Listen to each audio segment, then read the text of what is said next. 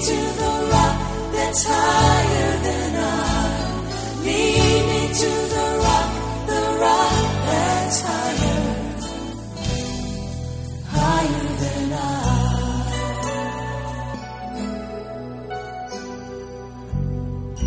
Welcome to my Secret Place devotion with Oyeks Alfred. The Word of God is alive and equipped to change your life.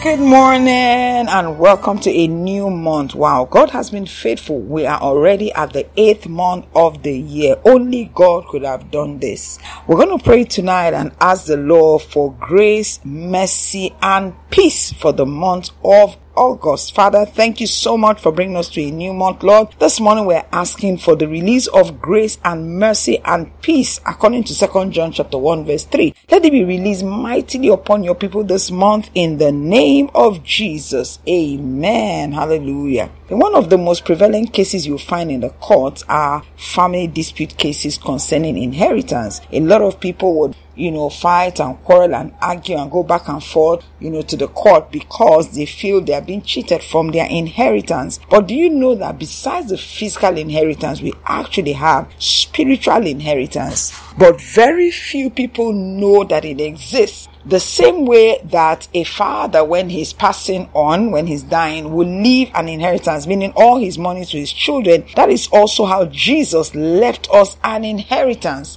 Many Christians don't know we have a spiritual inheritance, and then the few that know we have an inheritance, they are not really pushing to get every single thing that Jesus left for them in terms of inheritance, and therefore a lot of people are being cheated by Satan and his men simply because we don't understand that we have an inheritance. First of all, what exactly is an inheritance? An inheritance is something that has been given to you by someone that you did not need to work for. And our inheritance is Christ. In Christ is actually the sum total of everything that Christ purchased for us. Remember concerning inheritance, it is something that is yours. You did not work for it. You did not labor for it, but you got it because of somebody else's merit. You, the, the other person has worked for it. The other person labored for it. The other person got all the money, got all the cars, got all the houses and all of that, and then he gave it to you as an inheritance. That's exactly how it is in the spirit. So there are many things that Jesus has obtained in the spirit, and before he left planet Earth as a man, he left it for his children as an inheritance. Let's look at Colossians chapter 1, verse 12. The Bible says, And giving joyful thanks to the Father who has qualified you to share in the inheritance of his holy people in the kingdom of light. So you see, we do have an an inheritance. But the question is, do you know what your inheritance is in Christ? And are you taking possession of your inheritance in Christ? Because if you don't know what the inheritance is and you don't take possession of it, what will happen is that you're going to be begging for what is rightfully yours. When you listen to the prayer of somebody who doesn't understand his inheritance, he's begging for something that God has already given him. Another thing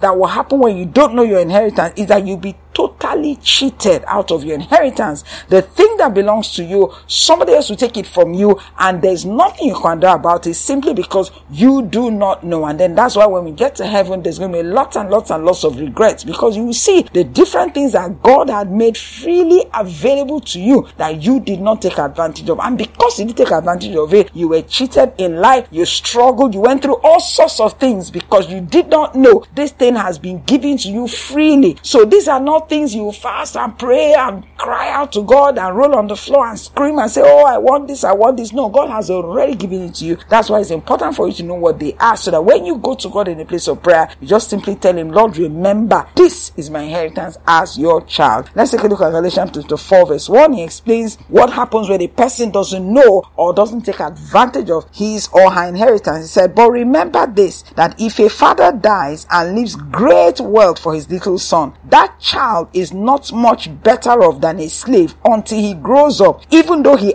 actually owns everything his father had. So you see, if you don't know your inheritance, Bible says you're just like a slave. Not because you know, you don't own everything, but because you don't know that you own everything. So you're going to be functioning like a slave. So the same way too in the spirit, there are many Christians who are functioning like slaves. They pray like slaves. They deal with the enemy like slaves. Meanwhile, they don't know that they own everything. All they need to do is make a demand on their inheritance. They need to go to the court of heaven and say, Lord, this is my inheritance. This is what your word said. And you see that that inheritance will begin to function in your life so that you stop living a victimized life. And that is why the whole month of August, we're going to be taking a look at the different inheritance that we have in Christ. It is so powerful. You see, what has happened is that those people who understand their inheritance in Christ are functioning like superstars. They are functioning like supermen and all of that. So you look at them and you're like, wow, this man of God, God just loves him. You know, this particular person, God just favors him. No, that person understands his inheritance and is taking advantage of it. Those things that that person has, you can also have if only you will know that this thing is mine. And that is why the month of August will be a liberating month for you because as you come into knowledge,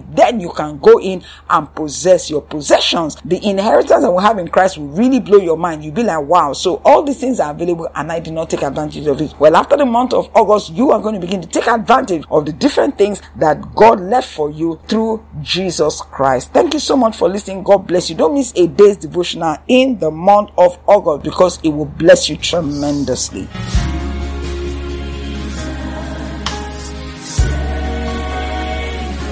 For other life changing messages, you can now download the app Rev Oyik Speaks from Play Store for Android phone users or Apple Store for iOS users. You can also follow us on Instagram, YouTube, and Telegram, all on the handle Oyiks Alfred. Could you help us say this room? I'm yours.